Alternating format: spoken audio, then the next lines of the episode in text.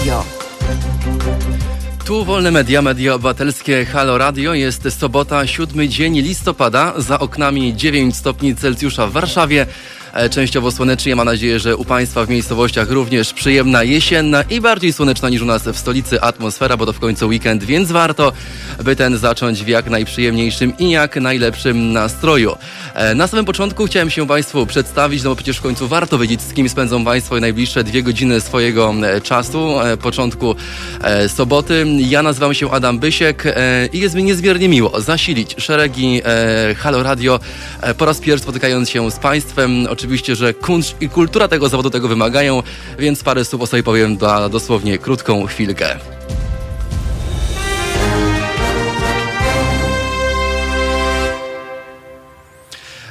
Witam Was serdecznie w e, pierwszej mojej audycji tutaj na antenie e, Halo Radio. Dziś e, połączymy się z kilkoma gośćmi. To będą moi Państwa goście, z którymi będę chciał porozmawiać na tematy ważne i ważniejsze, tematy istotne, w szczególności dla tych, którzy są od no, prawie że miesiąca, o ile nie od wiosny, zostawieni trochę sami sobie. Chodzi dokładnie o tematykę umów śmieciowych, a także skutków restrykcji i epidemii, którą wywołał koronawirus.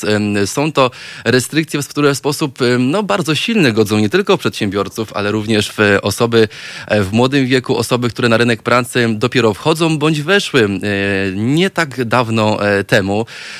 Mam tu na myśli w szczególności rynek gastronomiczny, czyli rynek i branżę, która strajkuje od no, już praktycznie dawien dawna, bowiem mniej więcej od marca zaczęły się problemy tej branży, a te spotęgowały się w ostatnim czasie i z tej racji będę chciał podyskutować z Państwem i w Państwa towarzystwie na właśnie ten temat. E, będę chciał się połączyć z nie tylko przedsiębiorcami prowadzącymi własne biznesy i restauracje, ale także z tymi, e, którzy za nimi stoją. Mam tu na myśli kelnerów, na przykład szeregowych pracowników lokalów gastronomicznych, pracowników małych, skromnych, zamkniętych sklepów, kasjerów i kasjerki, a także pracowników małych firm, którzy po prostu e, nie mają pieniędzy na zatrudnianie wszystkich w oparciu umowę, o umowę o pracę i to dokładnie nie jest tylko i wyłącznie wyłącznie wina tychże przedsiębiorców, ale systemu, jaki aktualnie jest w Polsce e, i tego, co do tego doprowadziło. Zapytamy o to, jak się e, czują, jaką pomoc od państwa już dostali, e, na co liczą i, i, i w jaki sposób w ich mniemaniu państwo może ich w tych istotnych dla nich kwestiach w ich wspomóc. Pamiętajmy o tym, że po drugiej stronie tych wszystkich restauracji nie ma tylko i wyłącznie właścicieli tych miejsc. Jest szereg osób młodych, które dopiero wchodzą na rynek pracy. Jak pokazują badania Głównego Urzędu Statystycznego ostatnimi czasy, niespełna 23% z osób, które są na tak zwanych śmieciówkach, e, później znajduje e, zatrudnienie na rynku pracy w oparciu o umowę o pracę. To jest jedna czwarta, niecała jedna czwarta osób.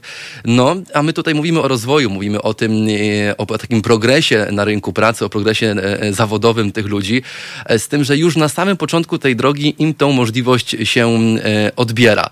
Jest to zaskakujące, jest to ciekawe, że cały czas słyszymy z ramienia rządu podczas rozmaitych konferencji prasowych o, o tarczy e, antykryzysowej, o, o, o szerokiej pomocy państwa dla e, tych osób, jednak wczytując się w, głębiej i czytając, analizując te wszystkie mm, informacje prasowe głębiej, dochodzimy do konkluzji, że jednak ta tarcza i ta pomoc pomaga, ale w większości tylko, i to należy podkreślić jasno wyartykułować, osobom, które są zatrudnione w oparciu o umowę o pracę.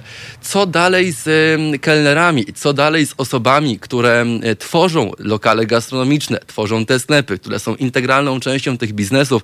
E, te pytania postaramy się zadać dzisiaj dwóm stronom. Pierwsza to oczywiście ci, którzy mają te umowy, które, którzy są e, poniekąd bezpośrednią ofiarą e, tych restrykcji. Oczywiście nie kwestionujemy tego, że te restrykcje są potrzebne, że one są istotne, że one są ważne, że one chronią nas i nasze zdrowie, naszych najbliższych w dobie epidemii, w dobie dobie pandemii koronawirusa, kwestionujemy tylko pomoc albo aż pomoc, której z tego co słyszałem, z tego co czytam, z tego co e, widzę w internecie, aktualnie dla tych osób jest brak. Ja przed e, tą audycją i spotkaniem z Państwem e, starałem się zrobić jakiś taki szeroki research na ten temat, podzwonić, popytać na różnych forach, zapytać na swoim fanpage'u o to tych, którzy pisali w tej sprawie, którzy mają z tym ewidentny problem i proszę mi, że tych ludzi jest bardzo, bardzo dużo.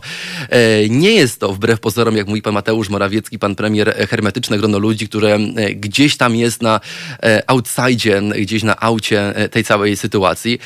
Niestety, bądź stety dla rządu, tych ludzi jest po prostu większość i oni mówią jasno, piszą, piszą wprost, panie Adamie, my nie wiemy co robić.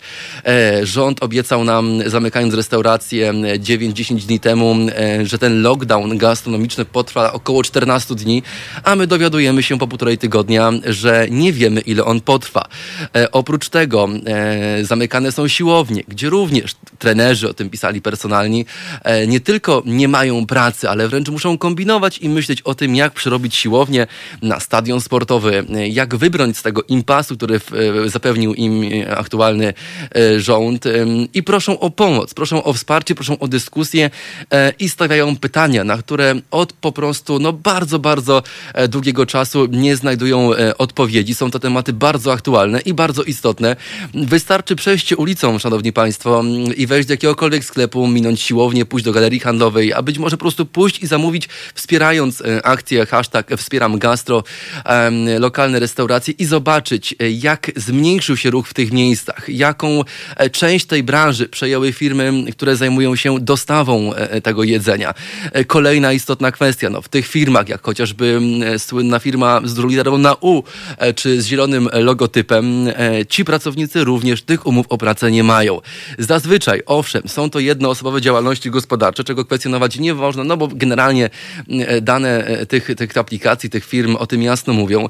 No jednak nie wszyscy mogą sobie pozwolić na taki przywilej samo opłacania ZUS-u, który, no, kochani, ale jest dość spory. Wiem to po sobie, jako również młody przedsiębiorca mm, i jestem pewien, że większość z tych osób po prostu nie ma tyle kasy, by e, taką, e, e, taką, taką, taką sumę na ZUS-u co miesiąc sukcesywnie wpłacać. Ktoś powie, owszem, zwolnienia ze stawki, zwolnienia z płatności ZUS, ale również my mówimy nie dla wszystkich. Mm, ja dzisiaj chciałem z moim pierwszym gościem z Poznania podyskutować na temat właśnie jego horyzontu widzenia, na, na temat jego punktu widzenia, E, i omówić szeroko na jego przykładzie tą sytuację.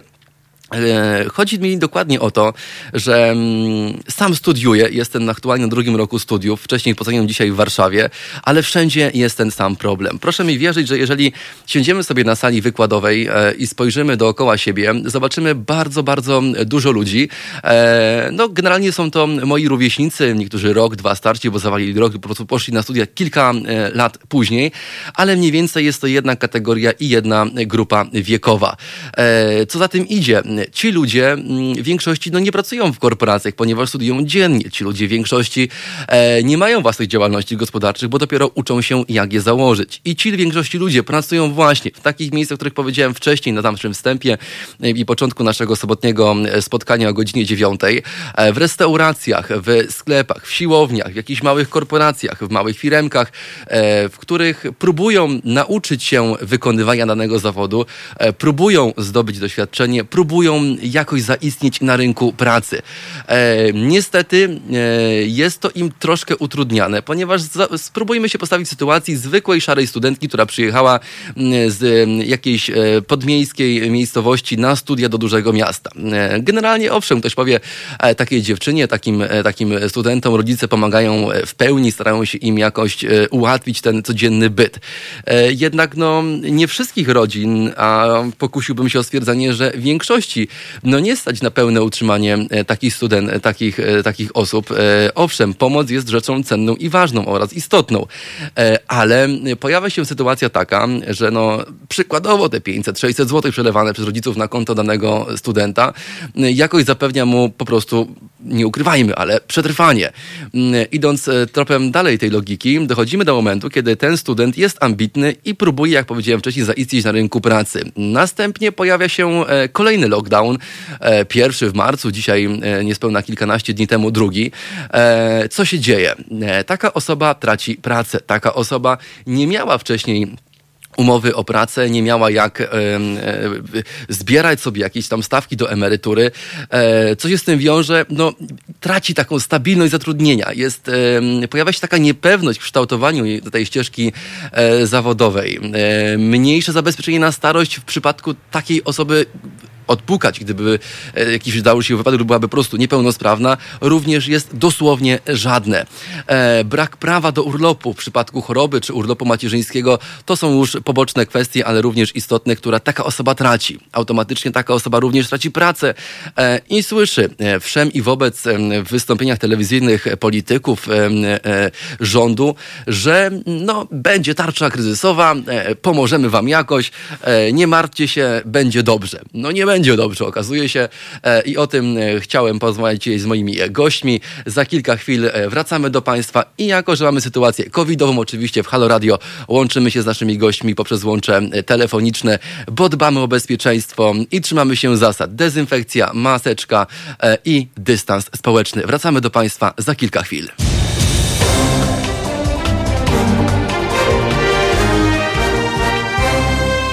Halo Radio. Na zegarkach 16 minut po godzinie 9 za nami Myslowic i chłopcy na antenie Halo Radio. No bardziej energicznie, bardziej wesoło. Ten dzień rozpocząć się chyba nie mógł. Takim kawałkiem witamy się z Państwem na antenie Halo Radio. Ja tylko tytułem wstępu i doprecyzowując wstęp chciałem powiedzieć, że dla mnie to wielka szansa i wielki zaszczyt móc współtworzyć w charakterze prowadzącego e, tę niezwykłą rozgłośnię, w pełni obywatelską, w pełni intencjonalną z tak niezwykłymi ludźmi jak chociażby Kuba Wątły, e, Mariusz Rokos, Jerzy Monika Lempart i wszystkimi bez których, podobnie jak i bez Państwa wsparcia, nie byłoby tej angażującej nas do wspólnej dyskusji e, stacji, za co bardzo serdecznie e, dziękuję. Witam się z Państwem. 16 minut po dziewiątej. My dzisiaj dyskutujemy z moim pierwszym gościem, prosto z Poznania, e, Mateuszem Pałczyńskim. Dzień dobry, Mateusz, witamy. Witam, witam, witam wszystkich gorąco. Cześć. Dyskutujemy i poddajemy pod wspólną dyskusję razem z Państwem w aplikacji mobilnej na iOS-a i Androida na stronie internetowej halo.radio i na naszym Facebooku e, to, czy rząd zostawił samopas i samym sobie tych najsłabszych na umowach śmieciowych. Dyskutujemy o lockdownie branży gastronomicznej i nie tylko. Dyskutujemy o sytuacji tych, którzy zostali bez umów o pracę, zostawieni, e, no, z tego co piszą, z tego co mówią sami sobie.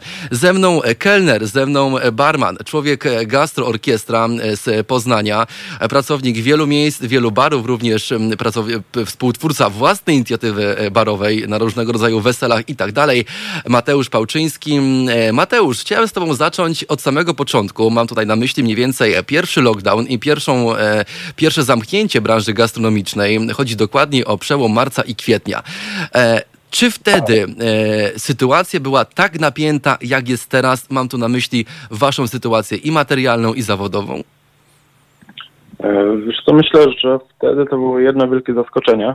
Mhm. E, tak więc e, też nie byliśmy do końca świadomi tego, e, z czym to się je. Mhm. Też byliśmy przestraszeni. Natomiast e, jeśli chodzi o aktualną sytuację, no już jesteśmy świadomi całego zagrożenia, jeśli chodzi o, o tego wirusa, więc yy, tak jakby też, no po prostu mamy tę świadomość i wiemy, że e, w związku z zaistniałą sytuacją, mimo to możemy pracować e, na jakichś określonych warunkach z pewnymi ostrzeniami, natomiast e, zamykanie restauracji z możliwością zjedzenia na wynos jest zupełnie, e, zupełnie głupim pomysłem, e, ponieważ do, do pewnego czasu, do niedawna działaliśmy z możliwością zjedzenia na miejscu e, i, i po prostu no, to na pewno nie miało wpływu na e, wzrost zakażeń, tak? Mhm. Powiedz mi tak, bo to jest e, e, rzecz, która nas najbardziej tutaj nurtuje. E, my słyszymy ze strony rządu, ze strony premiera i, i no, analogicznie rządzących na konferencjach prasowych, że jest i była w tamtym czasie jakaś tarcza, która miała was uchronić przed przykrymi konsekwencjami tego lockdownu branży gastronomicznej. Powiedz mi ze swojej perspektywy, no bo w sumie mm, Halo Radio to radio otwarte dla otwartych ludzi, radio gadane i radio, w którym dyskutujemy ze wszystkimi bez względu na ich poglądy. E, dzisiaj umowy śmieciowe. Powiedz mi tak, e, mówiliśmy o tarczy i o wsparciu państwa. Czy ty jako szeregowy pracownik na tamten czas restauracji jakiekolwiek wsparcie od rządu dostałeś? E, jeśli chodzi o, o mnie oraz o firmę, w której pracuję, na szczęście jest w miarę porządna firma i jeśli chodzi o sprawy cywilnoprawne, jest tutaj wszystko załatwione prawidłowo na 125%, ta umowa jest. Natomiast mam znajomych, którzy niestety no, pracowali czy na czarno, czy, czy też na takich śmieciowych umowach i takowego wsparcia z takiej tarczy nie otrzymali. No, jeśli chodzi o mnie, ja na szczęście udało mi się coś tam dostać. Natomiast y, to, co dostaliśmy, te tarcze, to jednak nawet na przeżycie do końca nie starczało i też musieliśmy się trudzić, aby znaleźć jakąś inną dodatkową pracę w tym czasie.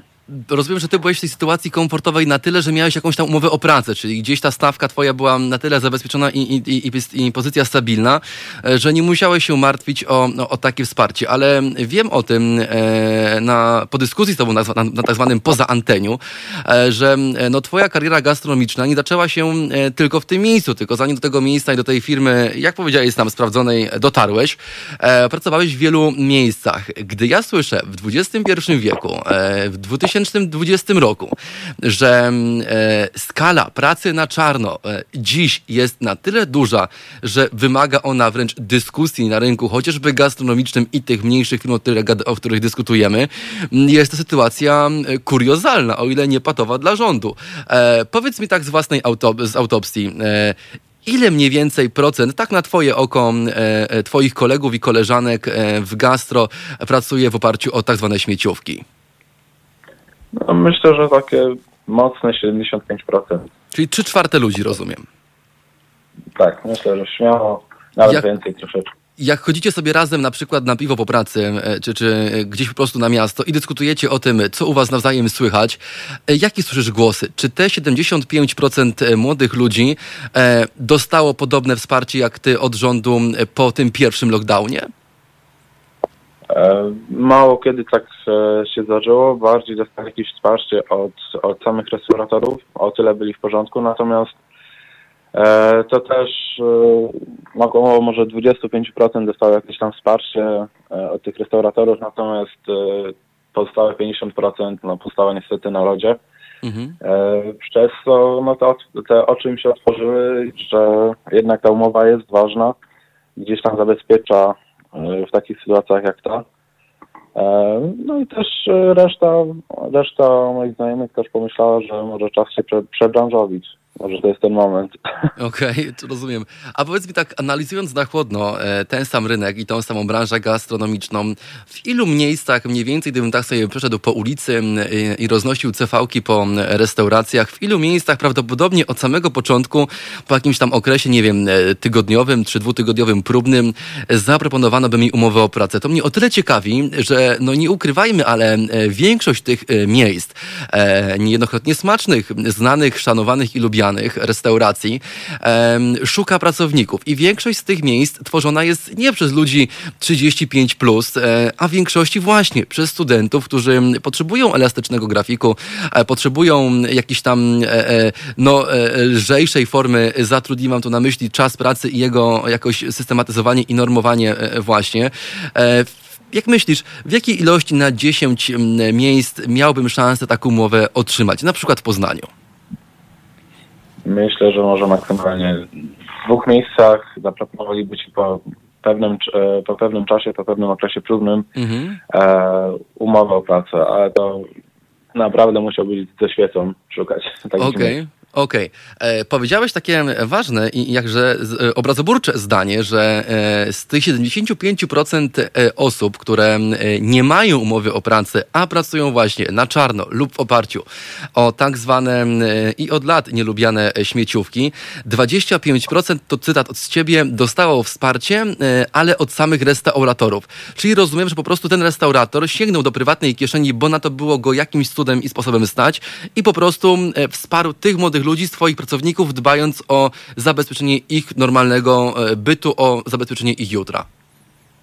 Mm, dokładnie tak. No, myślę, że też e, w restauratorach, jeśli otwierają swoją firmę, to też biorą odpowiedzialność za pracowników i mhm. mimo to, że e, pracują oni na czarno, no, ta odpowiedzialność wzrasta, ponieważ jednak robią coś niezgodnie z prawem. No i też po prostu no, tak wskazuje człowieczeństwo, żeby coś takiego zrobić, tak? Jeśli, mhm. jeśli rząd nie wspiera, no to jednak jednak można się wykazać... No ale rząd mówi, że e, wspiera, widzisz. I to, i, I to, jest sytuacja, która nas zastanawia. Tak? Jeżeli wspiera, to wspiera, jak się okazuje, wybranych, co twoje słowa potwierdzają. E, no tak, no wspiera tych, którzy działają tak jakby no, zgodnie z prawem, e, mhm. posiadając umowę, a jednak trzy czwarte restauracji tych umów nie zapewnia. Mhm.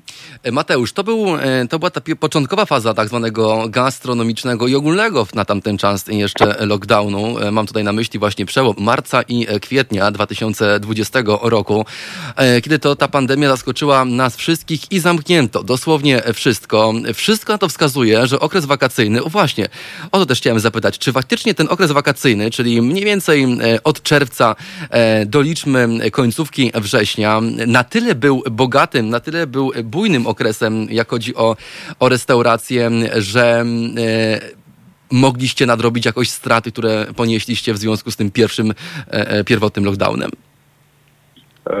Na pewno, na pewno w jakimś stopniu, że tak powiem, obroty się zwiększyły przez to, że po prostu ludzie stęsknili się za restauracjami, klubami, barami, pubami. Mhm. No, no nie ukrywajmy, no, po dwóch miesiącach czy trzech, czterech nawet zupełnej ciszy, siedzenia w domu, no jednak ludzie znudzili się tym i stęsknili się za, za jedzeniem gdzieś na mieście, wypiciem piwa, czy, czy po prostu gdzieś wyskoczeniem. E, no i też, też przez to e, gdzieś tam te obroty, obroty wzrosły, zdążyliśmy się w jakiś sposób tam odbić. E, I tyle. Ja tylko Państwu gwoli ścisłości przypomnę e, najświeższe dane Głównego Urzędu Statystycznego, że po trzech latach 23% e, osób pracujących na umowach cywilnoprawnych e, trafia na bezrobocie. To wynika z tych danych i wynika z raportu przygotowanego przez Polski Instytut Ekonomiczny. E, co ciekawe, rzadko też udaje się po tym czasie przejść na e, etat w oparciu właśnie o już prawdziwą umowę o pracę. To tak gwoli doprecyzowania i pewnych danych konkretnych, podpierających słowa mojego gościa Mateusza Pałżyńskiego, pracownika jednej z restauracji w Poznaniu, pracownika wcześniej wielu innych restauracji, e, barmana, e, laureata wielu konkursów barmańskich. Dziś po drugiej stronie mikrofonu, prosto z Poznania, Mateusz Pałczyński. Mateusz, mamy dzisiaj 7 listopada. Kilka dni temu premier ogłosił, dosłownie 10 dni temu właściwie, przepraszam, 13 dni temu ogłoszono kolejne zamknięcie restauracji i zezwolenie im na działanie tylko i wyłącznie w charakterach knajp dostarczających jedzenie na wynos lub dowożących te swoje potrawy do swoich gości za pomocą różnego rodzaju aplikacji mobilnych. E, czy uważasz, że taka forma walki z koronawirusem, e, oczywiście nie kwestionując jego obecności w naszej codzienności, e, jest wskazana i czy faktycznie zamykanie restauracji według Ciebie jako pracownika tego miejsca jest czymś, co w znacznym stopniu może uchronić nas przed zarażeniem właśnie COVID-19? Hmm, po części, po części tak, natomiast E, z mojej perspektywy, jak patrzę, jak ludzie, e, jak gości nas zamawiają e, jedynie na wynos, to też jest troszkę bez sensu, ponieważ też przez okno gdzieś ich tam widzę, że siedzą na ławce, każdy po drugim siedzi na tej ławce i po prostu je obok restauracji, więc dlaczego nie mogły sobie zjeść w środku, więc to też dla mnie jest zupełnie bez sensu. Natomiast moim zdaniem dobrze było tak, jak było około miesiąca temu, że po prostu sobie działaliśmy, natomiast z pewnymi obostrzeniami oraz restrykcjami e, dotyczącymi odległościami e, pomiędzy stołami i myślę, że taki układ był w porządku i e, nie prowadził do rozprzestrzeniania się całego wirusa. Czyli było bezpiecznie, rozumiem. Tak. Mateusz, a e, gdybyś miał przyrównać, e, bo obsługujesz e, niejednokrotnie w związku z wykonywaną pracą lub obsługiwałeś, nie wiem jak to u Ciebie wygląda w tym momencie po tym e, kolejnym lockdownie gastronomicznym, e, urządzenia, które e, no, w sposób obiektywny liczą utarg tego miejsca. No masz do tych danych dostęp. Gdybyś sobie porównał okres przed zamknięciem tej restauracji do tego, co jest dzisiaj, Jaka to jest dysproporcja pomiędzy właśnie tymi utargami? Duża, średnia czy bardzo duża? No dość, dość duża, natomiast też trzeba patrzeć na to, że e, tak jakby koszta e, utrzymania restauracji podczas e, prowadzenia restauracji tylko i wyłącznie zdaniami na wynos mhm. też się zmniejszy, te koszta też się zmniejszają ze względu na to, że e, jest potrzebna mniejsza ilość pracowników e, i tak jakby stosunkowo e, stosunkowo jest podobnie, tak jakby pracuje mniej pracowników, przez to szef musi wypłacać e, te pieniądze mniejszej ilości pracownikom mhm. e, i stosunek gdzieś tam został zachowany, więc e, ludzie jednak zamawiają na ten wynos już, już e, nie ma tak jak w tym pierwszym lockdownie, e, nie boją się, natomiast świadomie zamawiają i wspierają naszą gastronomię. A powiedz mi e, tak e, z autopsji, czy w związku właśnie z tymi e, rzeczami, o których dyskutujemy tutaj dzisiaj na antenie Halo Radio w sobotę, 30 minut po godzinie 9, dużo osób zostało po prostu z restauracji i z pracy zwolnionych, czy po prostu zawieszonych? Jak to, się, jak to wygląda na tym rynku, w tej branży i z Twojego doświadczenia, według Twojej wiedzy? E, jeśli chodzi o, o, ludzi, którzy mają, którzy mają umowę, no to zostali oni zawieszeni i najprawdopodobniej w listopadzie skorzystają z, e, z tej tarczy w mhm. formie podstawowego. E, natomiast, no, jak wspominałem, no też, też no, te postojowe to nie będzie coś, z czego nie można wierzyć, więc też trzeba znaleźć sobie jakieś zajęcie dodatkowe. Mhm. Natomiast jeśli, jeśli chodzi o ludzi, którzy nie mają umowy, no to tak jak wspominałem, no też, też szukają czegoś innego, już, już, już bardziej myślą, żeby z tej gastronomii odejść, e, bo nie wiadomo jak to będzie w najbliższym czasie.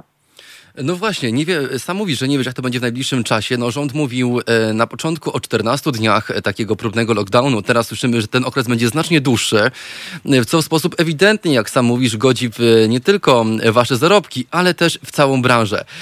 Powiedz mi, czy wy, okej, okay, to może być pytanie retoryczne, ale niech będzie. Czy większość pracowników gastronomii bierze aktywny udział w protestach gastronautów, restauratorów w Polsce, Poznaniu, wiemy, że są we Wrocławiu od pierwszego dnia prowadzenia tych restrykcji, w Warszawie, w każdej miejscowości bodajże e, e, inicjatorzy tego typu protestów są i one się odbywają w całej Polsce.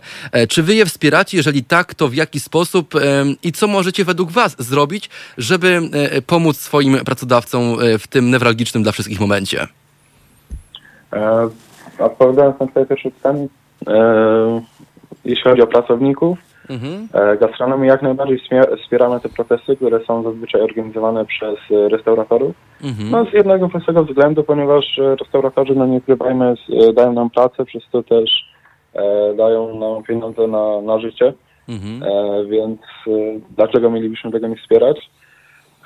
no i jeśli chodzi o strajki, jak najbardziej też popieram i też zauważyłem taką zależność, że powoli e, strajk gastronomii łączy się z innymi, e, z innymi tak jakby działami usług, e, ze strajkami fitness, ze strajkami beauty. I, I ze strajkiem kobiet. Ja powiem ci, byłem ostatnio w Krakowie e, e, i, i, słyszałem dosłowne wręcz, i to, i to mówię całkiem serio, rzewne wołanie o pomoc podczas strajku kobiet, gdzie restauratorzy, nawet jedna z pani restauratorek z jednej z bardzo restauracji przy ulicy Grodzkiej w centrum Krakowa e, wyszła w mojej opinii z dramatycznym apelem o wsparcie ich działań, ponieważ oni również, podobnie jak rząd zawłaszczył no, jakieś tam prawa kobiet, e, o które e, toczy się słuszna i tego nie należy kwestionować, walka na ulicach miast, e, także wszedł z tymi butami w postaci restrykcji, bardzo nagłych i niezapowiedzianych restrykcji w życie restauratorów. Stąd moje do ciebie kolejne pytanie. Czy wy jesteście w głównej mierze e, wnerwieni, wkurzeni na rząd za to, że wprowadził te restrykcje, czy może w głównej mierze za to, że powiedział o tym dzień przed, podobnie jak miała to, miało to miejsce z, z ograniczeniem możliwości wejść na cmentarze?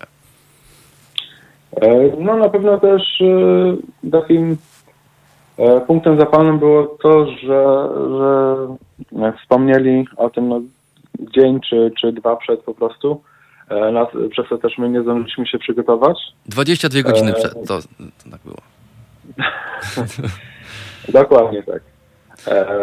No, nie zdążyliśmy się przygotować, co też na pewno jesteśmy zdenerwowani, natomiast e, też nie zgadzamy się z kompletną bezsensownością e, tych obostrzeń, mhm. e, o których wcześniej wspominałem, że po prostu nie, nie, możemy, nie możemy wejść do restauracji i zjeść, zjeść na miejscu. Z tym też zupełnie się nie zgadzamy. Mhm.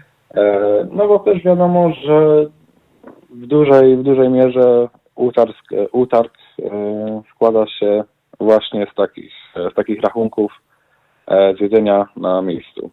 E, powiedz mi jeszcze, zbliżamy się do końca naszego spod telefonicznego spotkania na antenie Halo Radio, ale mam do siebie jeszcze e, kilka, myślę, ważnych e, dla tej branży i dla wszystkich, dla, którzy mają te śmieciowe umowy kwestii.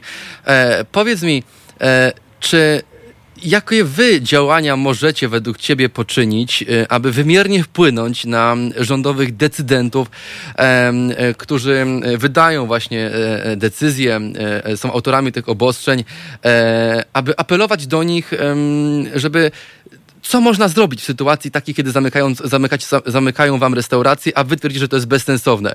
Czy wy prowadzicie jakiś, jakikolwiek dialog z rządzącymi? Czy jest jakikolwiek, jakakolwiek chęć dyskusji e, w tej materii i w tej kwestii ze strony rządu lub e, ze strony waszej do rządzących? E, czy takie dyskusje mają miejsce? Czy restauratorzy idą w tym kierunku? I co według ciebie, jako pracownika szeregowego gastro, w najbliższych dniach może się wydarzyć? Mam tu na myśli sytuację na korzyść dla was i dla całej branży gastronomicznej w Polsce? Wydaje mi się, że e, pierwszym punktem, jaki możemy zrobić, to jest obecność na, na organizowanych strajkach. Mhm. E, po to, żebyśmy po prostu e, zostali zauważeni, że my też rzeczywiście potrzebujemy, tej pomocy i że też rzeczywiście nie mamy za co, za co żyć. I po pierwsze, no, musi, musi nas się zebrać taka duża grupa, żebyśmy po prostu zostali zauważeni i żebyśmy zaczęli rozmawiać mhm. E, z rządzącymi o ewentualnych zmianach, e, czy po prostu wprowadzenia, no, po, po prostu wprowadzenia mhm. zmian. Okej, okay, Mateusz, mówisz o udziale w strajkach. E, ja tu mam pewien taki dysonans poznawczy, o nawet dylemat bym powiedział. Słuchaj, mm, nikt z nas nie kwestionuje e, e, słuszności tych protestów. Słowa Mateusza Morawieckiego, który mówi o protestowaniu w internecie, no, zakrawiają o, o, o, komedię. No, są to słowa człowieka, który chyba nie wie, co mówi w związku z protestowaniem w internecie. No, to jest próba zgrzenia tych protestów, więc my nie kwestionujemy słuszności jakichkolwiek protestów kobiet czy waszych jako restauratorów, ale tak szczerze mówiąc, gdybyście na to spojrzeli tylko i wyłącznie z horyzontu samej epidemii, e, samej pandemii e, i zagrożenia związanego właśnie z tymi kwestiami, e, nie uważasz, że protestowanie w tych czasach po prostu jakoś jest niebezpieczne? No to tak, że zmierzamy do, do pytania, do, do właściwie e, tematu, który jest dość wrażliwy. E, bardziej chodzi mi tutaj o wiarę samego wirusa. E, no jeśli chodzi o mnie, no, w 100% no, no nie wierzę, że w 100% gdzieś on tam jest, natomiast można też bez, bezpiecznie przeprowadzić te wszystkie strajki, mhm. stosując się do e, ogólno przyjętych zasad e, podczas e, takiej sytuacji. Mhm. Czyli po prostu no, ochrona ust i nosa. Myślę, że to jest e, fundament takich, takich strajków w obecnej sytuacji. Czyli e, protestujmy, ale rozważnie z zachowaniem dystansu społecznego. To jest twój apel do, do, do swoich kolegów z branży gastro. Tak, myślę, że to jest, e, to jest taki fundament po prostu e, jakiegokolwiek strajku w tych czasach. Tytułem końca, Mateusz, e, powiedz mi, gdybyś ty miał jakikolwiek apel do swoich e, kolegów, do swoich koleżanek e, z restauracji, w której pracujesz, z innych miejsc, w których można cię spotkać jeszcze, gdy nie zamknięto tych restauracji, oby tak było również dalej, żebyśmy się tam spotkali na dobrym jedzeniu również po tej pandemii. Jaki miałbyś apel, zapytam najpierw o apel do rządzących, bo to jest istotna kwestia, bo to w końcu główni decydenci. Co byś im powiedział, o co byś zaapelował e, e, w kategorii e, właśnie tych, um, po pierwsze umów śmieciowych, a po drugie gastronomicznego lockdownu?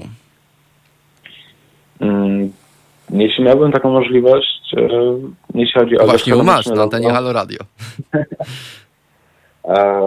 Jeśli chodzi o cały lockdown, no myślę, że zaapelowałbym o zniesienie, zniesienie tak rygorystycznych obostrzeń, jakie panują aktualnie. Mhm.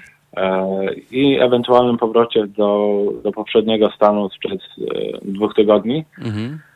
E, natomiast jeśli chodzi o, o restauratorów, którzy tak jakby dają te śmieciowe umowy, no zapalowałbym o, o jednak wsparcie, o, o zawarcie umów z pracownikami, mhm. w, w dobie obecnej sytuacji, ponieważ no, nie ukrywajmy też, jeśli ma się umowę, to też jednak gdzieś tam to wsparcie od tego rządu się dostanie. Mhm. E, Mateusz Pałczyński, moim i Państwa gościem na antenie Halo Radio. 40 e, minut po godzinie 9. Ja nazywam się Adam Bysiek i jestem z Państwem dziś do godziny 11. Mateusz, dziękuję Ci bardzo. Pełnie, spoczko. E, pozdrawiamy serdecznie Poznań i życzymy Ci tego wszyscy i każdemu innemu pracownikowi rynku i branży gastronomicznej, aby taką umowę mógł dostać, bo to jest spór, to jest walka, która toczy się od lat. Tu chodzi również o bezpieczeństwo i zabezpieczenie przyszłości tych młodych ludzi, o umożliwienie im e, spokojnego bytu e, i zapewnienie im jakiejkolwiek stabilności zatrudnienia na ich początkowej e, drodze zawodowej. Tego wszystkim W następnej części programu kolejny gość, tym razem będzie to Jakub Reszka, restaurator, laureat programu Top Chef Polska, człowiek, który z gastronomią ma wiele, wiele wspólnego i zna się na tym jak mało e, kto. Podyskutujemy w nim wspólnie e, o horyzoncie i punkcie widzenia e, pracodawcy jako restauratora, prowadzącego restaurację. Podyskutujemy o tym, co można zrobić wspólnie dla wspólnego dobra, oczywiście zachowując reżim sanitarny i restrykcje w związku z koronawirusem. Z Kubą połączymy się już niebawem po godzinie 11, mm, a przed nami krótka muzyczna przerwa, 41 minut po 9. Adam Bysiek, do usłyszenia za chwilę. Zostańcie Państwo z nami.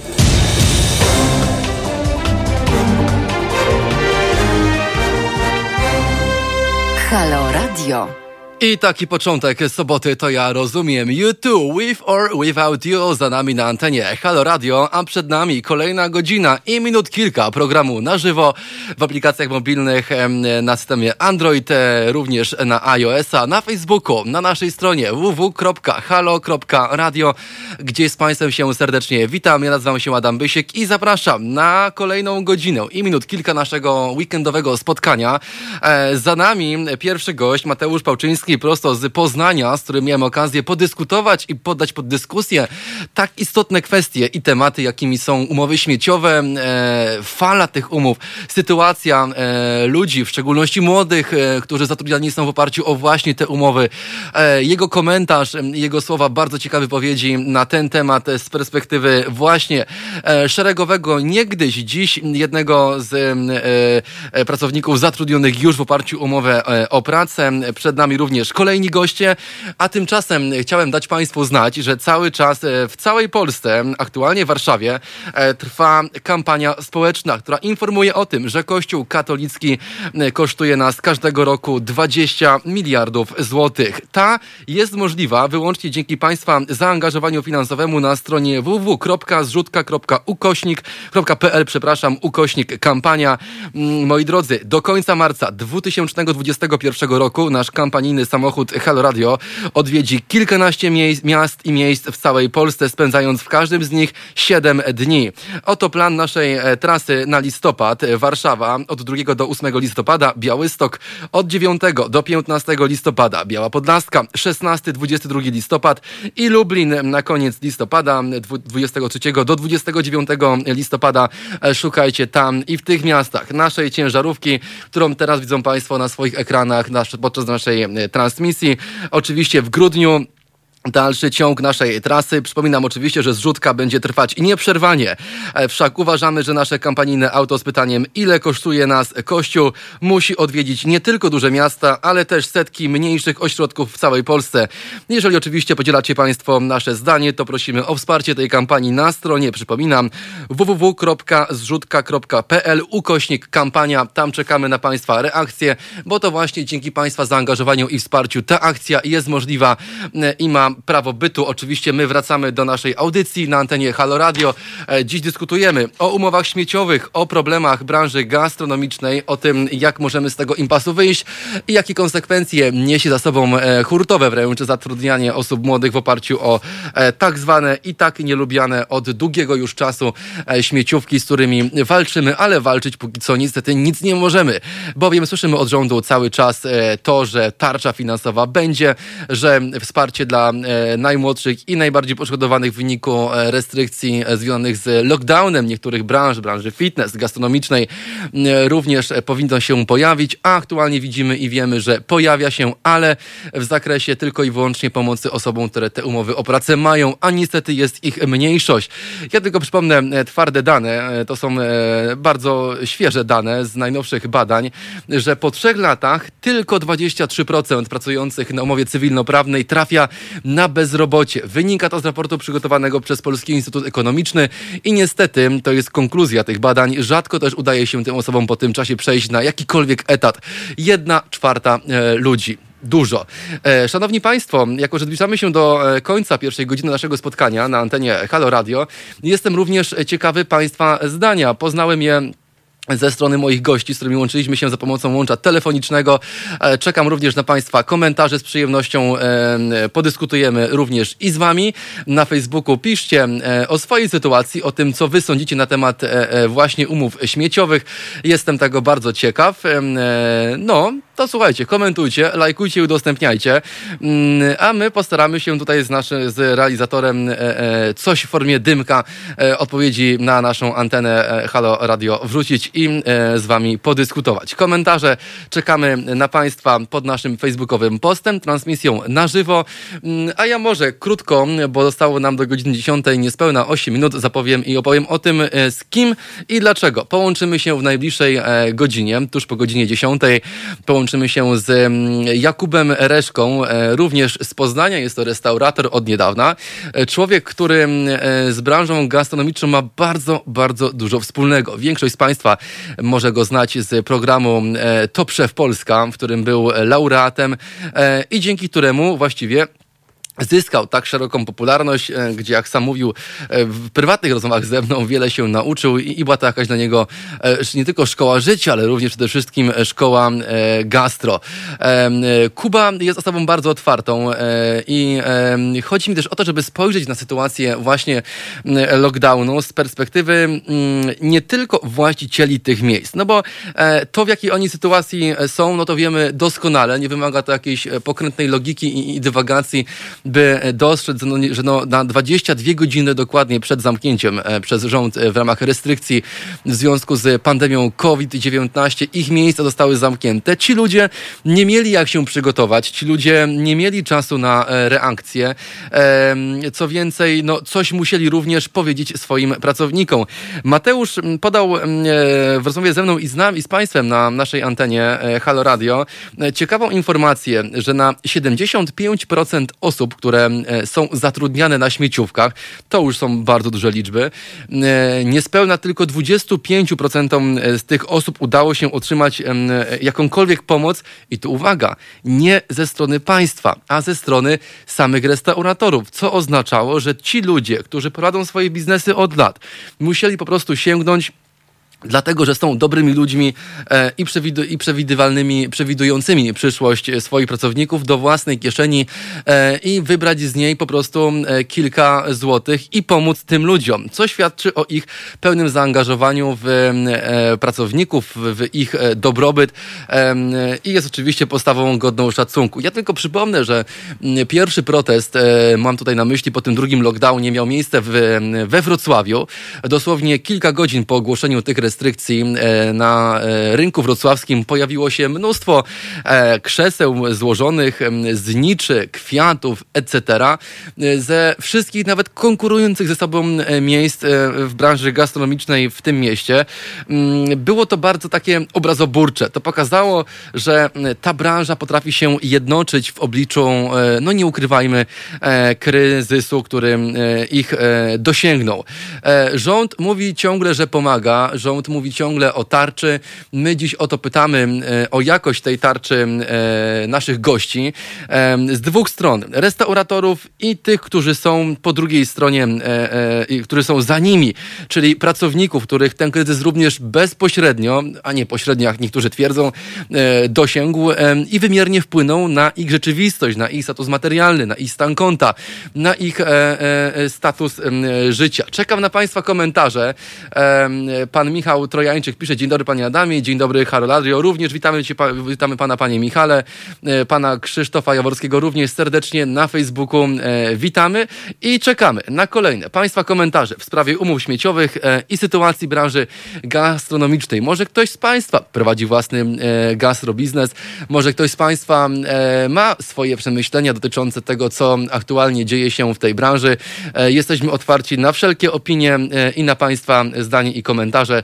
Czekamy. W poście na Facebooku na Halo Radio oraz w naszych e, aplikacjach mobilnych na iOS i Android, a także na stronie www.halo.radio. E, szanowni Państwo, zbliżamy się powoli do końca pierwszej godziny naszego spotkania. Oczywiście nie zapominajcie o akcji.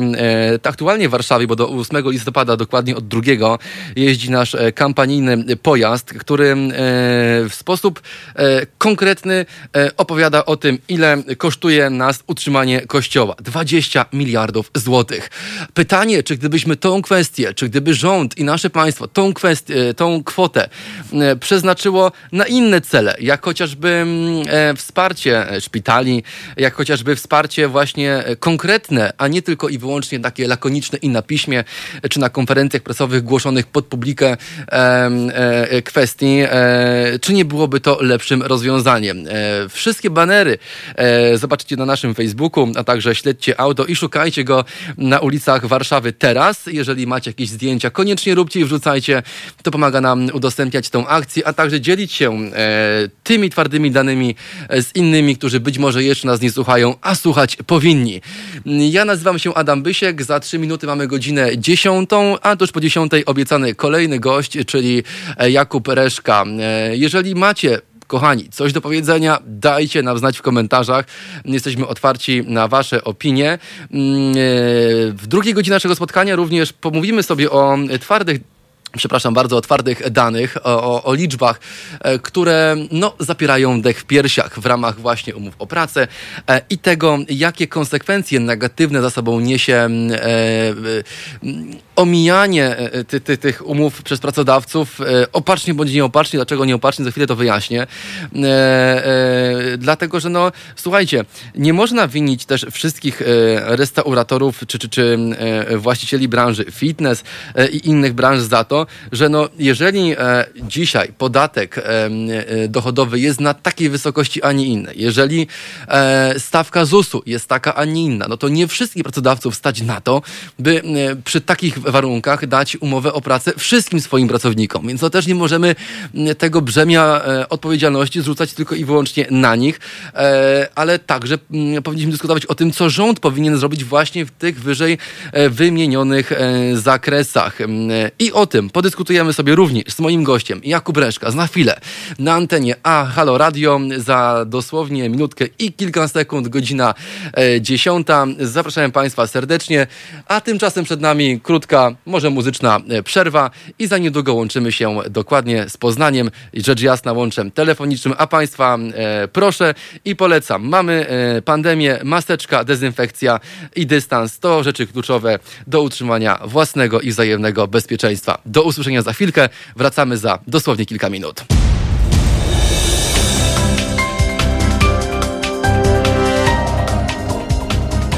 Kings of Leon, Somebody uh, You Know na antenie Halo Radio. Tym hitem rozpoczynamy kolejną godzinę. Już godzina 10 na naszych zegarkach, właściwie 4 minuty o 10 naszego spotkania. Ja nazywam się Adam Bysiek i witam Państwa serdecznie w naszej wspólnej audycji e, sobotniej, weekendowej, w której dyskutujemy o istotnych i ważnych dla nas wszystkich kwestiach.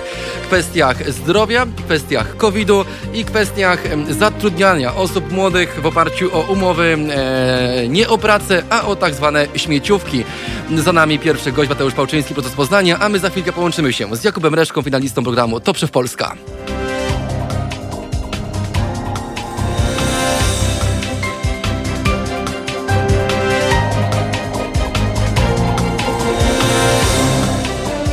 Halo Radio.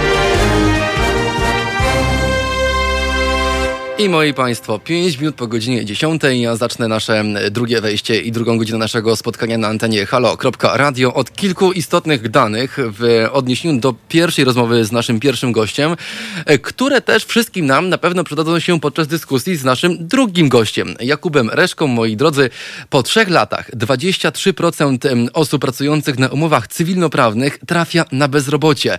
To są informacje, które wynikają z raportu przygotowanego przez Polski Instytut Ekonomiczny i rzadko rzadko też udaje się po tym czasie tym osobom przejść na pełen etat. Co ciekawe, tylko 42% osób, które rozpoczęły karierę zawodową od pracy na umowie cywilnoprawnej po trzech latach od zakończenia zatrudnienia znajduje pracę na umowie o pracę na czas określony.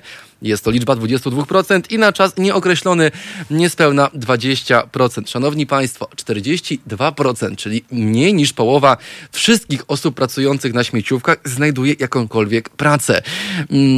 Ta sytuacja nie dotyczy tylko i wyłącznie e, branży gastronomicznej czy branży fitness, które aktualnie są najbardziej dotknięte restrykcjami e, e, nałożonymi przez rząd w związku z pandemią COVID-19, ale te liczby dotyczą nas wszystkich, w szczególności ludzi młodych, a ja też chciałbym, żeby nasze spotkania, począwszy od dzisiaj, były takim punktem widzenia na bieżące sytuacje i wydarzenia w kraju i na świecie z perspektywy właśnie młodych ludzi. Ludzi, którzy mają, jak i może i ja, 24 lata, może są trochę starsi, trochę młodsi i słuchają naszej stacji, również mają swój głos. My również jesteśmy obywatelami i chcemy, by nasz głos był słyszalny i e, poddajemy pod dyskusję te problemy ponieważ naprawdę 42% osób, które rozpoczęły karierę zawodową od pracy na, na śmieciówkach, po trzech latach w ogóle nie znajduje pracy. To są e, informacje i liczby, które no, mi zapierają dech w piersiach, bo nie wyobrażam sobie sytuacji takiej, w której muszę się jako osoba młoda pogodzić z, z takim rozwojem e, e, swojej,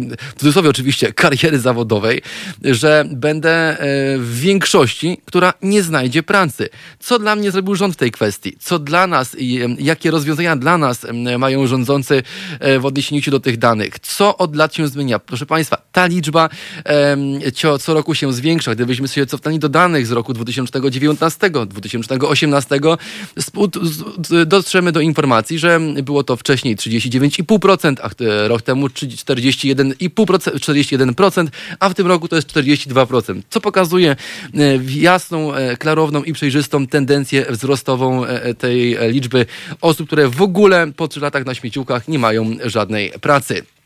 Do tych danych wrócimy w dyskusji z moim kolejnym gościem, Jakubem Reszką, restauratorem, e, e, laureatem programu Top Chef Polska, z którym za chwilę się połączymy i porozmawiamy sobie właśnie o problemach strajkujących aktualnie również razem ze strajkiem kobiet i nie tylko branży gastronomicznej. Porozmawiamy sobie o możliwościach wyjścia z impasu przez właśnie pracodawców, bo Kuba takim pracodawcą na rynku gastronomicznym w Poznaniu i nie tylko jest. E, podyskutujemy sobie o pomysłach, o tym, e, ile restauratorzy już stracili e, pieniędzy, z jakimi borykają się problemami. Te pytania postawiłem przed moim e, kolejnym gościem, e, Kubą. Natomiast Państwa zapraszam i zachęcam do dyskusji również z nami na Facebooku. W komentarzach czekamy na Państwa wiadomości. Jeżeli mają Państwo jakieś swoje spostrzeżenia, jeżeli mają Państwo jakiś ciekawy temat lub sytuację, która bezpośrednio Was dotyczy do opisania i chcielibyście się nią podzielić z nami i z słuchaczami Halo Radio, no to oczywiście nasza antena jest otwarta. E, nasz profil na Facebooku również jest do Państwa dyspozycji, gdzie serdecznie zapraszamy i o co serdecznie prosimy. Macie problem e, do opisania i do przedyskutowania? Napisz komentarz.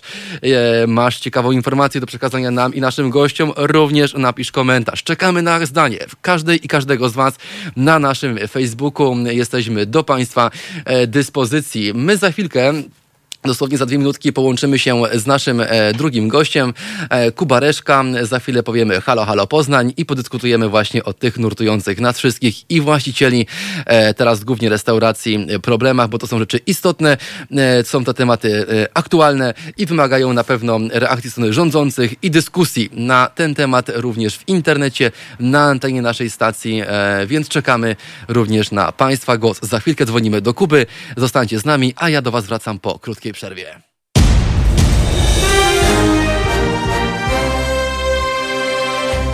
Halo Radio. Gadamy i trochę gramy.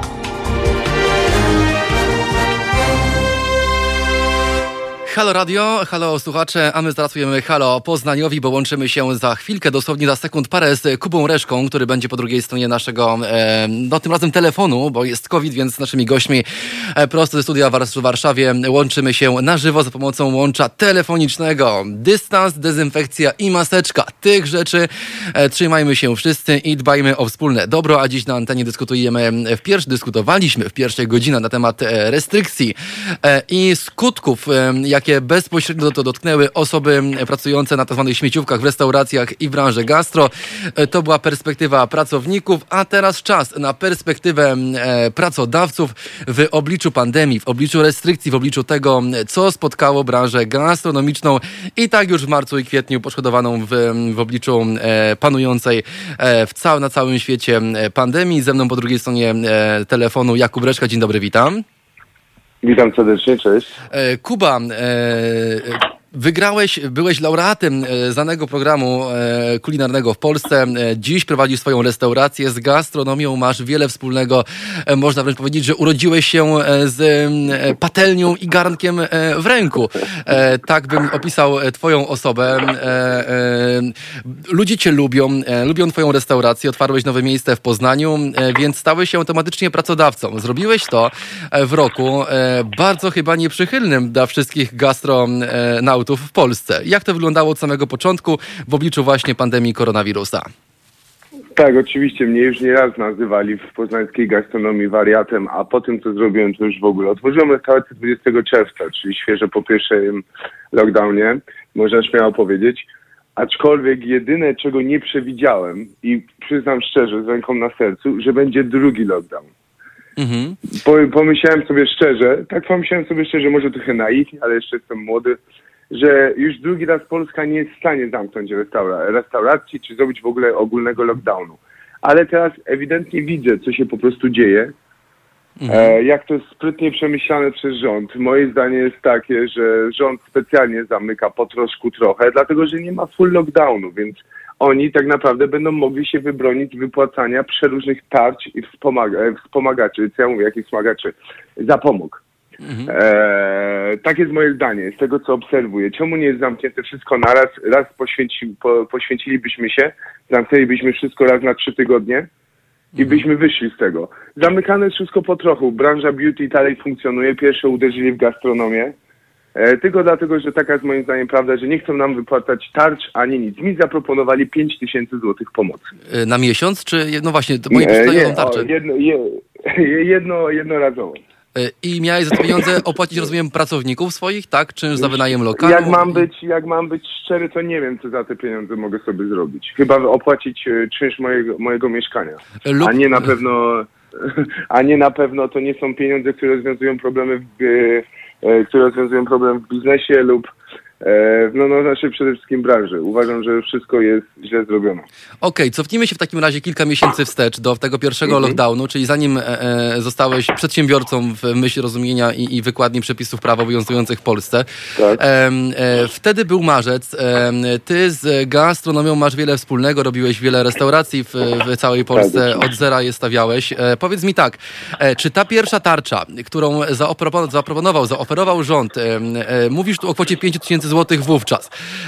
No oboje rozumiemy, że nie jest to kwota, za którą można uratować jakikolwiek biznes, tym bardziej w Polsce e, przy takich warunkach, jakie mamy obecnie w, e, gospodarczych w naszym kraju e, i Europie. Tak, Moje pierwsze pytanie jest takie, czy oprócz tej tarczy, tych 5 tysięcy złotych, rząd cokolwiek wam wówczas oprócz tej kwoty właśnie zaoferował, zaproponował, jak z wami rozmawiano, czy jakieś dyskusje trwały, czy konsultowano te pomysły z branżą gastronomiczną wtedy, czy jednak było zupełnie odwrotnie? Znaczy, powiem Ci tak, za pierwszym razem ja Mhm. jeszcze byłem e, pracownikiem. Ja się w tamtej kwarantannie przerabiałem, jakby Ci to powiedzieć, na przedsiębiorcę. Mhm. Więc ja Okej. mogę powiedzieć, jak wtedy wyglądało ze strony pracowników. Oczywiście miałem restaurację pod opieką, więc wiem, jak to wyglądało. Dostawali pracownicy 2400 zł Brutto czy netto? E, brutto, Brutto, okej. miesięcznie, e, miesięcznie dwa razy, czyli przez dwa miesiące. To było chyba za marzec i za kwiecień. Mhm. Za maj już nic nie było, a pamiętajmy, że chyba lockdown się skończył 20 maja, tak? Czyli jakby, dwa, tak. czyli jakby Jakby końcu- 20, d- 20 dni e, jestestwa i, i, i po prostu bytu tych ludzi e, wówczas Tak. na ten czas nie były zabezpieczone. Jak ci ludzie sobie Nie radzili z tym problemem? kompletnie. Powiem Ci szczerze, że e, dużo osób, w ogóle najstraszniejsze w tym wszystkim jest to, że znam bardzo dużo wspaniałych kucharzy, Mhm. moich kolegów, którzy mają rodziny na utrzymaniu i nagle szli e, do hipermarketów, e, do magazynu, po prostu, e, jakby to powiedzieć, bardzo schodzili z poziomu. E, łapali pracę, znam moich przyjaciół, którzy sadzili drzewka gdzieś na jakichś rondach. Ro, ludzie brali e, pracę taka, jaka po prostu była.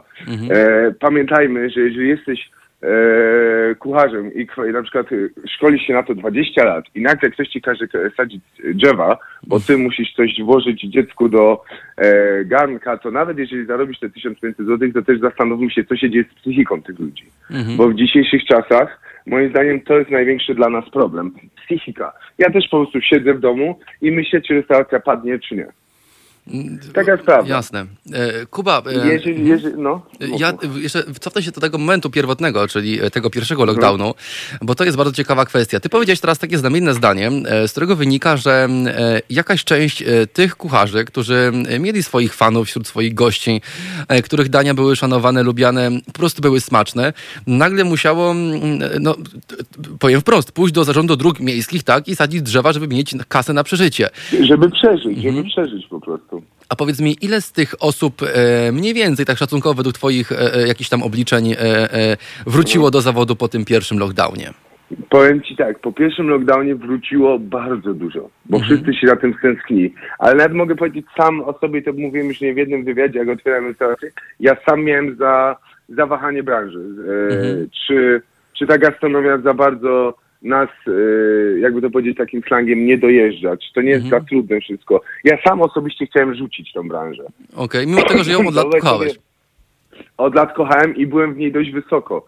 E, więc i wyobraź sobie, że jeżeli taka osoba, która ma tam jakieś tam osiągnięcia medialnie i restauracje, wszystko myśli o tym, żeby to wszystko rzucić, Mhm. i e, to po drugim lockdownie wydaje mi się, że bardzo dużo odejdzie świetnych kucharzy, kucharzy, którzy mają e, rodziny, żony i dzieci, którzy sobie nie mogą pozwalać, że co dwa miesiące mają zamknięte źródła pracy, bo przypominam, dziecku nie wytłumaczysz, e, że pan premier z dnia na dzień i to jeszcze w weekend przypominam, nie wiem kto wymyślił, w ogóle osoba, która podejmowała tą decyzję kompletnie nie zna branży, bo nie wiem kto mówi w piątek o, o 16 osobom, że w sobotę nie mogą otworzyć, a są zatowarowani. No To jest premier to drugi Pre, pre, i no to pan premier, pan premier chyba wie kim jest, e, nie muszę mu tego mówić. E, Dla mnie to jest idiotyzm. To jest po prostu wręcz brak szacunku do branży i, bra, i brak znajomości branży, bo chyba każdy szanujący chociaż trochę człowiek wie, że w piątek się towarowujesz na cały weekend. A oni nam powiedzieli o 16. Dużo restauracji nam wsadzało nawet po 15 tysięcy na towar. Właśnie jakie to są straty? Mam tutaj, e, jesteśmy już przy tym piątku, kiedy premier i, i rządzący wychodzą na konferencję prasową. tak jasne. tematu, nie, nie, tak? nie, jasne, śmiało. Myślę, że postaramy się to jakoś usystematyzować i, i, i, konkretnie pogadać na e, wiele kwestii, które są istotne dla was w szczególności, bo to wy teraz strajkujecie również jak strajk kobiet i, wiele innych branż i przedsiębiorców. E, e, Kuba, e, zakładając, że ta decyzja zapadła e, na kilka godzin przed właściwie wejściem tych restrykcji w życie, jakie mniej więcej finansowe straty, tak uśrednimy tą kwotę, e, poniósł e, e, szeregowy pierwszy z brzegu restaurator na samym towarze? Jakie Ja- to były pieniądze? Powiem ci, tak, powiem ci, są dwa rodzaje restauracji, duże i małe. Duże poniosły około 10, e, ma, małe poniosły około 10 tysięcy, duże nawet potrafiły dojść do, do 20. Na samym towarze. Na samym towarze mówimy o, e, pre, o akcji nasze, naszego rządu z weekendu, którzy w piątek o 16 mówią, że w sobotę nie można handlować. No ale teraz już wiemy, że ten lockdown jest przedłużony, bo e, gdzieś tak sobie gadaliśmy wcześniej e, poza anteną i, i, i wynikło z Mhm. tego e, to, że no, ktoś zrobił wam nadzieję, że ten lockdown e, potrwa dwa tygodnie. No przynajmniej takie były początkowe, przecież taka narracja była Pan na samym początku. premier powiedział dwa tygodnie. Po dwóch tygodniach pan premier wychodzi i mówi, że do odwołania. Mhm. Czyli Nie wiadomo kiedy. Nie wiadomo kiedy, nie wiadomo co robić. E, bardzo, uważam, bardzo duży chaos jest wprowadzony mhm. w, w te całe lockdowny, w to wszystko. Uważam, że powinni trochę bardziej myśleć nad decyzjami. Ja nie mówię, że nie ma wirusa, że nie wolno z nim, że nie trzeba z nim walczyć i w ogóle, ale uważam, że walka powinna być tak przemyślana, że powinny być dobre rzeczy, a nie więcej szkód, bo czuję, że po tym wszystkim będzie więcej szkód niż to było tak naprawdę warte. E, Okej, okay. E, mówiliśmy także e, o tym, że e, ta decyzja była podjęta przez osoby, to cytat z ciebie, osoby, które nie mają w cudzysłowie zielonego pojęcia temat gastronomii. Powiedz mi tak, to kompletnie. bo generalnie rząd powinien, i generalnie no tak się przyjęło, że konsultowane są pewne decyzje rządzących, chwalą się przynajmniej wobec, że ta tarcza, ten zakres pomocy pomocy, jaki mhm. będzie wdrożony za, no podobno jest od 1 stycznia, przynajmniej tak mówi premier w wywiadzie dla jednej z komercyjnych telewizji, jest już dostępna od 1 listopada. Więc ja pytam ciebie 7 listopada, e, czy aktualnie podczas drugiego lockdownu ty jako przedsiębiorca właśnie restauracji już jakąś pomoc otrzymałeś? Jeżeli tak, to jakiej, jakiej wysokości, jak to wyglądało jakie są formalności, by taką pomoc aktualnie, uzyskać, jeżeli masz? Aktualnie nie dostaliśmy, nie dostaliśmy jeszcze nic oprócz mhm. e, kłód pod nogi. A czy znasz tak kogokolwiek tak ze, z branży gastronomicznej, ze swoich przyjaciół, kolegów, współpracowników, którzy e, już teraz pomiędzy 1 a 7 listopada tą pomoc otrzymali? Ja o to dlatego tak wnikliwie pytam, ponieważ nie. Mhm, nikogo takiego nie znasz. Aktualnie nie znam nikogo. Okej. Okay. E, Czyli rozumiem, że e, e, powszechna, powszechnie dostępna pomoc, cytat premiera i z jego konferencji prasowej sprzed e, dwóch dni, dostępna już od 1 e, listopada, jeszcze do Was nie dotarła. Może ona jest, może oni mają ją dostępnego od, od 1 listopada, ale jak wiemy, życie, wszystkie pieniądze państwowe, które mają do ciebie trafić, trafiają bardzo długo. Mhm. Znam ludzi, co wypłatę w pierwszej kwarantannie dostawali pod koniec drugiego miesiąca, a pani po, moim zdaniem dostać na początku pierwszego. To jak ci ludzie, e, e, tak z twojego doświadczenia po prostu byli w stanie egzystować przez te dwa miesiące bez e, po prostu kasy na koncie? Cieszmy się, cieszmy się, że Polacy jako tako jeszcze chyba mają jakieś drobne oszczędności. Mhm. E, znam dużo moich koleżanek, kolegów, którzy mają bardzo duże kredyty na mieszkanie. Nie mówię tu o Frankowiczach, bo to jest abstrakcja, ale mówię o osoba, które mają normalne kredyty, płacą za mieszkanie mhm. i też y, nie mają teraz za co to zrobić. Mi się wydaje, że wszyscy włączyli po prostu megatryb ekonomiczny, ale pamiętajmy, że ludzie długo tak nie wytrzymają, bo ludzie chcą żyć, a nie przeżyć. Mhm. Rozumiem. E, Kuba, w dzisiejszym programie na antenie Halo Radio dyskutujemy również o tak zwanych śmieciówkach, o umowach i o mhm. pracę, i tych cywilnoprawnych. Ja tylko przypomnę twarde dane, że po trzech latach 23% osób pracujących na umowach cywilnoprawnych trafia na bezrobocie. To wynika z raportu przygotowanego przez Polski Instytut Ekonomiczny. I co ciekawe, tym osobom bardzo rzadko udaje się przejść na jakikolwiek etat w oparciu właśnie o umowę o pracę. Jak to wygląda w gastro? Pytałem dzisiaj e, e, naszych naszego wspólnego kolegę, również e, e, restauratora, barmana, kelnera w jednej restauracji i powiedział mi wprost, Adam, 75% pracowników gastronomii i tej branży nie, mia, nie ma i nie mało jakiejkolwiek w życiu umowy o pracę. Czy ty się z tym zgodzisz? Tak, oczywiście, to jest prawda. To jest czarny rynek gastronomii. Mhm. Z czego to wynika, jak myślisz? Teraz z perspektywy ciebie jako restauratora. Z tego to wynika, że nie każdy restauratora po prostu stać na to, żeby y, odprowadzić tak duże składki, jakie są aktualnie. Mhm. Pamiętajmy, że restauracja to jest biznes, który tylko pięknie wygląda na kartce. Mhm. Uważam szczerze, że to jest najtrudniejszy rodzaj biznesu do poprowadzenia. Osobiście sam tego dotknąłem i wiem, jaki to jest ciężki kawał chleba. Mhm. E, jest tyle czynników, tyle wszystkiego. E, uważam, że po prostu są za duże e, podatki. E, restauratorzy dogadują się mhm. e, po prostu z człowiekiem, że jemu da więcej pieniążka mhm. niż, niż przysłowiowemu państwu. Mhm. Ja nie mówię, że u mnie tak się dzieje, ale nie dziwię się bardzo dużo liczby ludzi, że jak jeśli są malutkie restauracyjki, to szczerze, to skąd one mają to wziąć? No tak, no to, jest, to, jest, to jest ich dylemat chyba od, od początku ich istnienia na, na, na, na rynku przedsiębiorców w tak. Polsce. W ogóle gastronomia, powiem szczerze, że najbardziej o tym można pisać e, tony po prostu, e, o tej, mi się wydaje, mhm. dziedzinie mm -hmm. i o tej branży. Jest tak skomplikowana, tak trudna. E, tyle możesz popełnić błędów, tyle rzeczy cię może zaskoczyć, że sam wiem o tym najlepiej. A powiedz mi, czy ty widzisz w tym momencie jakiekolwiek rozwiązanie tego problemu e, i tego impasu właśnie nasypywania e, e, pracowników, szeregowych pracowników gastronomii, tak zwanymi śmieciówkami? Czy, czy jest jakiś pomysł branży na wyjście z tej sytuacji? Ponieważ, no kurczę, nie ukrywajmy, ale no, większość z tych osób to są studenci, tak? No, oni mają jakieś tam studia dzienne czy zaoczne, mniej lub bardziej opłacalne, ale jednak studiują. Tego czasu mają nie tyle, żeby wyrobić te 160 parę godzin pełnego etatu, mm.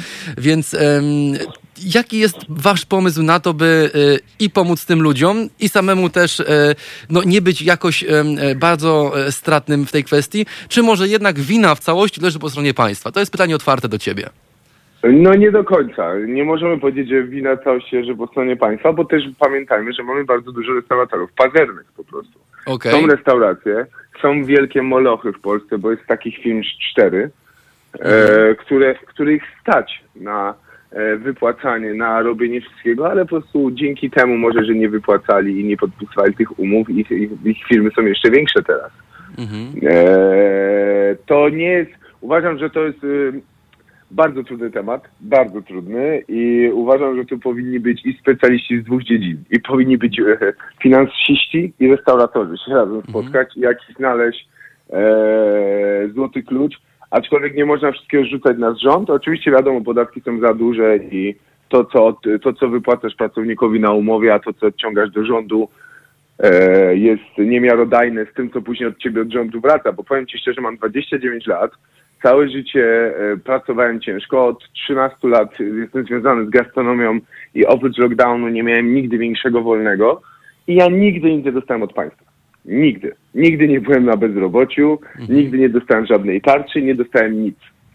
Okej, okay, a zauważyłeś taki trend e, aktualnie, to się tak pojawiło mniej mhm. więcej gdzieś z pół roku temu, że w większości ogłoszeń, no nie ukrywajmy, że branża gastro generalnie pozyskuje pracowników z rynku pracy e, tego wtórnego, mam tutaj na myśli portale ogłoszeniowe, e, różnego rodzaju tego typu no, miejsca. Facebook, Facebook niesamowicie i poczta pantoflowa. Ja powiem Ci szczerze, mhm. że moją restaurację złożyłem po prostu przez to, że E, wiedziałem do kogo uderzyć, ktoś kogoś polecił. Gastronomia to jest e, bardzo, przynajmniej moja restauracja dla mnie jest bardzo personalna. Mhm. E, I nie wyobrażam sobie szukać do niej osoby, której kompletnie nie znam. Okej, okay, rozumiem.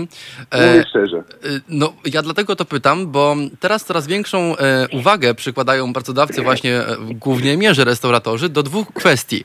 Nawet ja cytuję jedno z, jedno z e, ogłoszeń, które znalazłem w internecie celem przygotowania tej audycji i zrobienia małego researchu, że zatrudnię pracownika bez jakiegokolwiek doświadczenia. zero związania z gastronomią wręcz wskazane. Chodzi tylko o dwie kwestie. Cudzysłowie i, przepraszam, dwukropek i wymienienie. Legitymacja studencka bądź pierwszy stopień inwalidztwa. Dlaczego teraz, ja rozumiem, że brak podatków, e, e, brak tej stawki e, dla osób ze statusem studenta lub osób z jakąś tam kategorią niepełnosprawności jest pewnego rodzaju oszczędnością w gastronomii. Atrakcyjne. Tak, jednak pytam, czy połączenie tych umów śmieciowych z jeszcze z takimi wymogami ze strony pracodawców gastronomii, to jest coś, co może wymiernie wpłynąć na właśnie rozwiązanie tego impasu z tymi śmieciówkami. No bo wszyscy mówimy, że fajnie byłoby, gdyby ich nie było, ale co możemy w tej kwestii i w tej sytuacji zrobić? I jaki jest, jaka jest próba wyjścia z tego, z, z tego, z tej kuriozalnej sytuacji? Powiem Ci szczerze, że to jest tak zakręcony temat, mhm. że takiego złotego środka, tak jak już mówiłem wcześniej, moim zdaniem od razu nie ma. Eee, a wracając do tego, czemu, czemu ludzie zatrudniają takich, bo też czasami lepiej wziąć komuś takiego, na przykład ja, jak jestem mhm. szefem kuchni, który już ma jakieś tam swoje zboczenia, jakieś tam, jakby to nie brzmiało, ma tam jakieś swoje upodobania i e, ma tam jakiś swój styl, to jemu czasami lepiej wziąć takiego młodego chłopaka, mhm. jak plastelinę go uklei sobie od początku. Mhm. Niż ja, macie przyjść czasami z jakimiś E, z jakimiś już e, nawykami.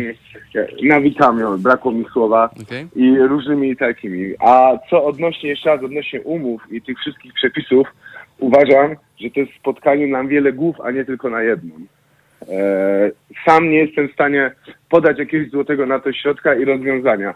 Po prostu uważam, że powinni, powinni, się, powinni się spotkać, powinni się spotkać E, e, finansiści z restauratorami i z kimś z rządu i w końcu wymyślić jedną, jeden wspólny front, żeby restauratorzy nie tracili, żeby restauratorzy nie musieli oszukiwać, a ludzie w gastronomii, żeby w końcu zaczęli się czuć jak pracownicy, żeby się ludzie w gastronomii zaczęli w końcu czuć jak pracownicy, a nie jak jacyś uchodźcy, jak jacyś uchodźcy, którzy e, boją się o swoje jutro, bo nie mają nawet ubezpieczenia.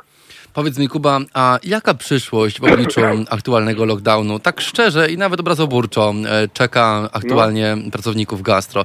Gdybyś miał tym ja młodym ludziom no, powiedzieć, e, co ich czeka, nawet mówiąc e, prawdę, ale w mocnych słowach, to co byś im powiedział? Ja, ja osobiście, osoba, która mówię, kocha gastro i zawsze w nią wierzyła, uważam, że ona upadnie. Cała branża? Halo, halo? Przepraszam, bo tak, tak.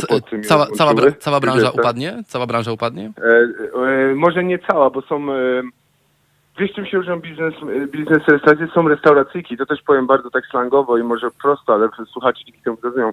Są restauracyjki, na które takie jak moja. Pracowałem na nią 12 lat, odkładałem na nią pieniądze. I każdy grosz, który teraz na nią wydaje, liczę. Ale mhm. są te restauracyjki. Co jest pan biznesmen i po prostu żona mu zalega w domu to wymyślił, okay. że je otworzy restaurację. Też tak bywa i wiemy, że tak jest. No, nawet wiem, o którym miejscu chyba mówimy w tej sytuacji.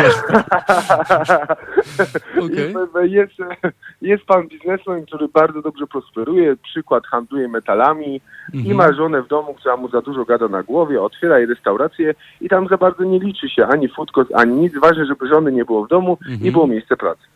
E... Niestety mhm. więcej restauracji w Poznaniu jest zrobionych tak jak moja z pasji i z ciężkiej pracy. I te restauracje, małe, które serwowały super jedzenie z pomysłem, które były młodych ludzi, padną. Nie okłamujmy mhm. się, padną. Jeżeli lockdown wytrzyma do, wytrzyma do lutego, to moja restauracja też padnie. No, Kuba, tego ci na pewno nie życzymy. Życzymy ci, żeby było inaczej. E, ja to jeszcze chciałem... No tak, tak, ale też przy okazji optymistą. Wiesz, optymizm w tych czasach tak, jest, myślę, tak, wskazany, nie? Ale znamy się, wiesz, że optymizm nie jest mocną stroną, więc... Tak, tak, jak najbardziej. E, I pewność siebie też przy okazji, to jest też mocna strona, tak, która, może, tak. która może dzisiaj wielu, wielu nam pomóc. E, Kuba, jeszcze chciałem zapytać się o protesty. Ja dzisiaj wspomniałem na antenie Halo Radio o tym, co działo się pierwszego dnia, dokładnie w piątek, dwa mhm. tygodnie temu na rynku we Wrocławiu, tuż po godzinie 13.30, gdy premier ogłosił wejście kolejnych restrykcji w związku z epidemią i pandemią koronawirusa padującą w Polsce i na świecie. Wtedy ogłoszono po raz kolejny e, to, o czym mówimy cały czas e, podczas naszego wspólnego telefonicznego spotkania czyli zamknięcie e, i uniemożliwienie restauracjom działalności na miejscu e, z e, podkreśleniem kwestii, że nadal mogą działać na wynos.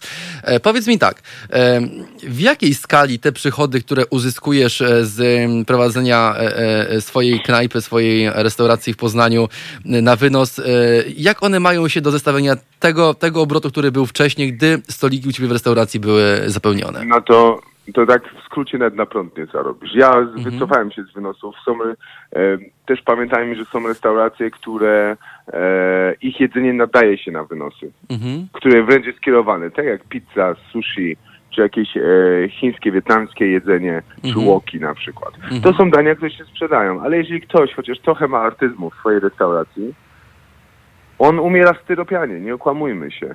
E, moje jedzenie nie do końca się nadaje na wynos. Okay. Więc ja dlatego zrezygnowałem. Mieliśmy bardzo niskie utargi. Są restauracje i ma oczywiście jak pewna amerykańska wielka sieciówka, która nic jej nie zrobi, bo zawsze to będzie dobrze na wynos szło. Ale wszyscy, mówię, właśnie to zwracam do mojego punktu. Wszyscy młodzi ludzie, którzy mają chociaż trochę w sobie artyzmu i którzy chcą chociaż trochę więcej niż przysłowiowa pizza w steropianie lub sushi, mhm. po prostu popadają, bo to jedzenie się nie nadaje, sprzedaje, nie nadaje sprzedawać na wynos. Moja restauracja też była, e, jest miejscem spotkań w Poznaniu. To jest miejscem, do którego fajnie przyjść. Mhm. I odbiera się ten cały element, tą całą otoczkę. Restauracja jest jak teatr. Ja to już mówiłem nieraz. Restauracja jest jak teatr. Tam przychodzisz na spektakl, spędzasz czas ze swoją ukochaną, czy ze swoim e, przyjacielem, kolegą. Mhm. E, I to wszystko jest odebrane. Po prostu wytrzymają restauracje, w których nie liczy się za bardzo jedzenie, tylko napchanie się.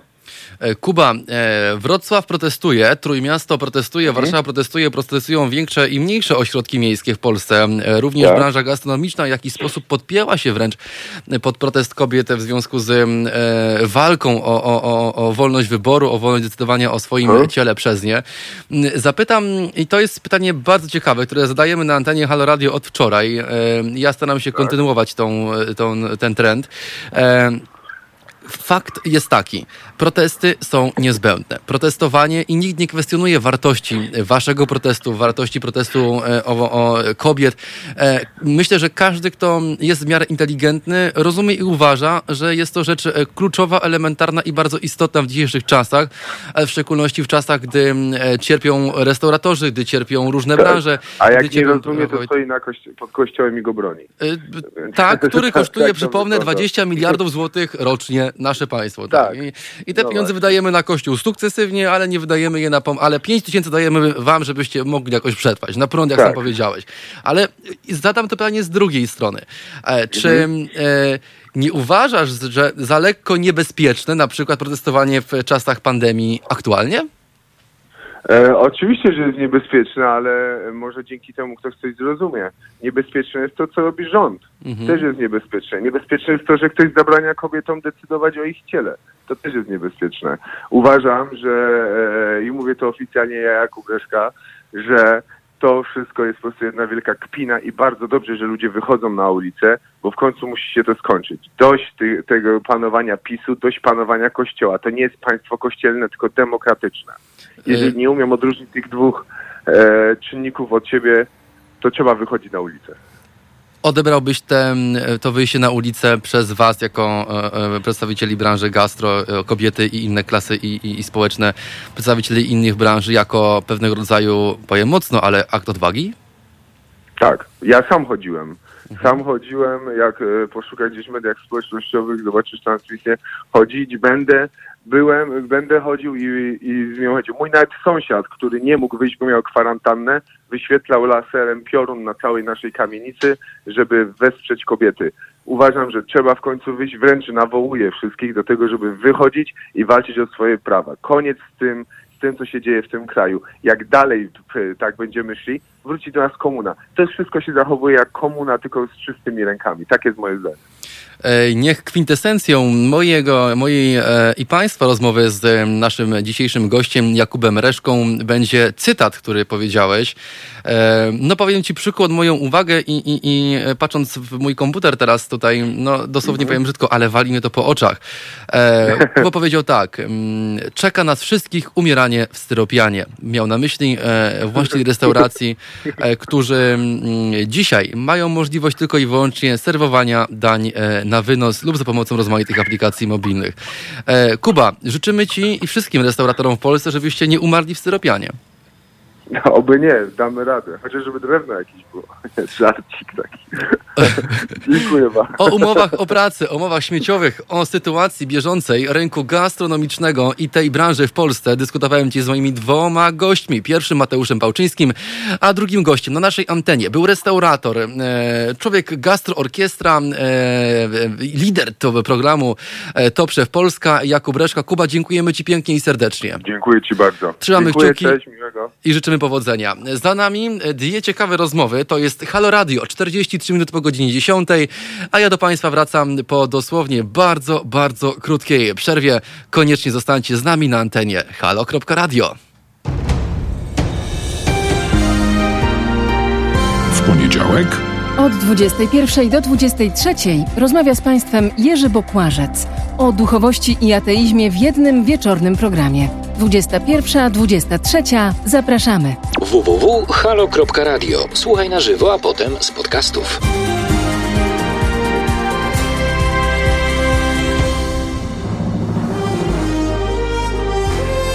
Halo Radio. Nazywam się Tadeusz Bartoś. Zachęcam do wspierania medium obywatelskiego, inicjatywy Kuby Wątłego. To będzie y, być może rzecz zupełnie nowa. Kuba Wątły chce, żeby powstała inicjatywa wymiany myśli, wymiany opinii, poznawania świata niezależna od wielkich mediów. Dlatego to jest medium obywatelskie. Zachęcam do wspierania tej inicjatywy na stronie Patronite.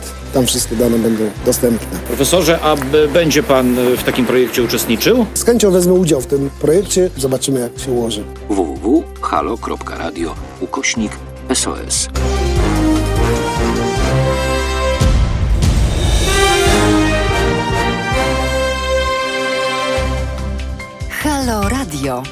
Pierwsze medium obywatelskie.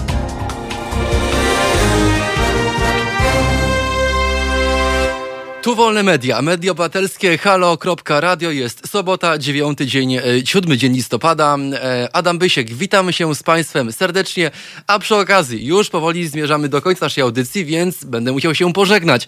Było to moje premierowe e, i debiutanckie spotkanie z Państwem na antenie radia, które zawsze szanowałem i starałem się wspierać, do czego i Państwa serdecznie zachęcam, ponieważ to dzięki Państwa zaangażowaniu, dzięki Państwa obecności i dzięki Państwa braku obojętności ten projekt e, ma e, rację bytu i co e, więcej, działa jak działać powinien. Oby działał prężniej, jak najprężniej, kochani. Wspierajcie, dawajcie nam znać, że jesteście.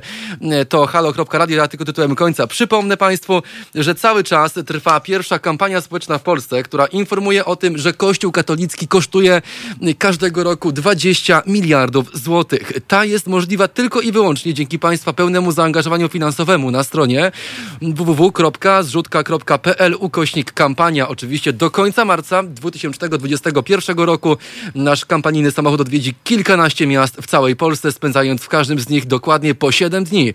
Oto plan naszej trasy. Warszawa 2 do 8 listopada, Białystok i tam będziemy od 9 do 15 listopada. Biała Podlaska od 16 do 22 listopada i na końcu miesiąca Lublin 23-29 listopad. Oczywiście w grudniu dalszy ciąg naszej trasy.